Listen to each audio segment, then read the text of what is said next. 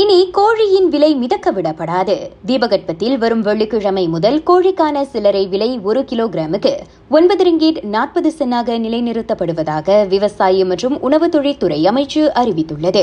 அதற்கு அமைச்சரவையில் இணக்கம் காணப்பட்டுள்ளதாக அமைச்சர் டத்தோஸ்ரீ டாக்டர் ரொனால் கியாண்டே தெரிவித்தார்.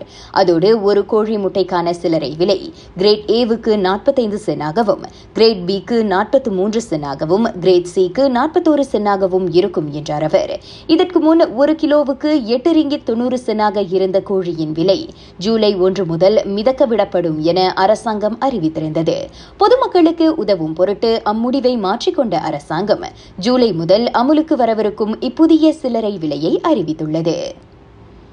கிள்ளான் பள்ளத்தாக்கில் ஊழியர்கள் அதிகமான நேரத்தை சாலைகளில் செலவிடுகின்றனர். அவர்கள் ஒரு மாதத்திற்கு சராசரியாக நாற்பத்தி நான்கு மணி நேரங்களை வாகன நெரிசலால் சாலைகளில் கழிப்பதாக நிபுணர் ஒருவர் தெரிவித்துள்ளார்.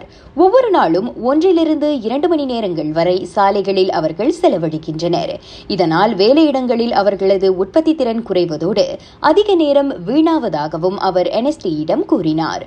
ஒரு மணி நேரத்திற்கு ஏழு ரிங்கிட் விகிதம் ஒரு மாதத்திற்கு இருபத்தி இரண்டு வேலை நாட்களில் முன்னூற்றி எட்டு ரிங்கிட் நட்டம் ஏற்படுவதை அவர் சுட்டிக்காட்டினார்.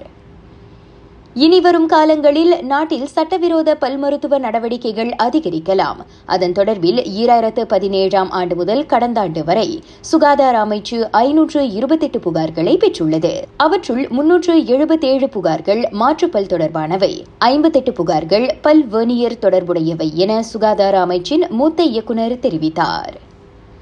நாடு முழுவதும் ஏறக்குறைய மூன்று லட்சம் பிள்ளைகள் கோவிட் நைன்டீன் தடுப்பூசி போடாதது கண்டறியப்பட்டுள்ளது. அவ்வெண்ணிக்கை சற்று அதிகமே என்றாலும் தற்போது பெற்றோர்களிடையே தடுப்பூசி குறித்த விழிப்புணர்வு மாறுபட்டிருப்பதை சுகாதார துணை அமைச்சர் ஒப்புக்கொண்டுள்ளார். இதையடுத்து சிறார்களுக்கான பிகிட்ஸ் தடுப்பூசி திட்டத்தை மீண்டும் நடத்துவதா என்பது குறித்து பொதுமக்களின் கருத்துகளுக்காக K K M காத்திருப்பதாக Datuk doctor Noor Azmi Ghazali தெரிவித்தார். நாட்டில் புதிதாக ஆயிரத்து முன்னூறு பிள்ளைகள் கோவிட் நைன்டீனுக்கான இரண்டாவது தடுப்பூசி போட்டுள்ளனர். இதையடுத்து ஐந்திலிருந்து பதினோரு வயதுடைய பிள்ளைகளில் இதுவரை முப்பத்தி ஏழு புள்ளி ஒன்பது விழுக்காட்டினர் முழுமையாக தடுப்பூசி போட்டுக் கொண்டுள்ளனர். ஸ்லாங்கூரில் இவ்வாண்டின் முதல் ஆறு மாதங்களில் மட்டும் ஐந்து கோடியே தொன்னூற்றி ஆறு லட்சம் ரிங்கிட்டை உட்படுத்திய வர்த்தக மோசடிகள் பதிவாகியுள்ளன. அவற்றுள் ஆயிரத்து முன்னூறுக்கும் மேற்பட்டவை தொலைபேசி அழைப்பு வாயிலாகவும் நானூறுக்கும் அதிகமானவை நேரடியாகவும் செய்யப்பட்ட மோசடியாகும்.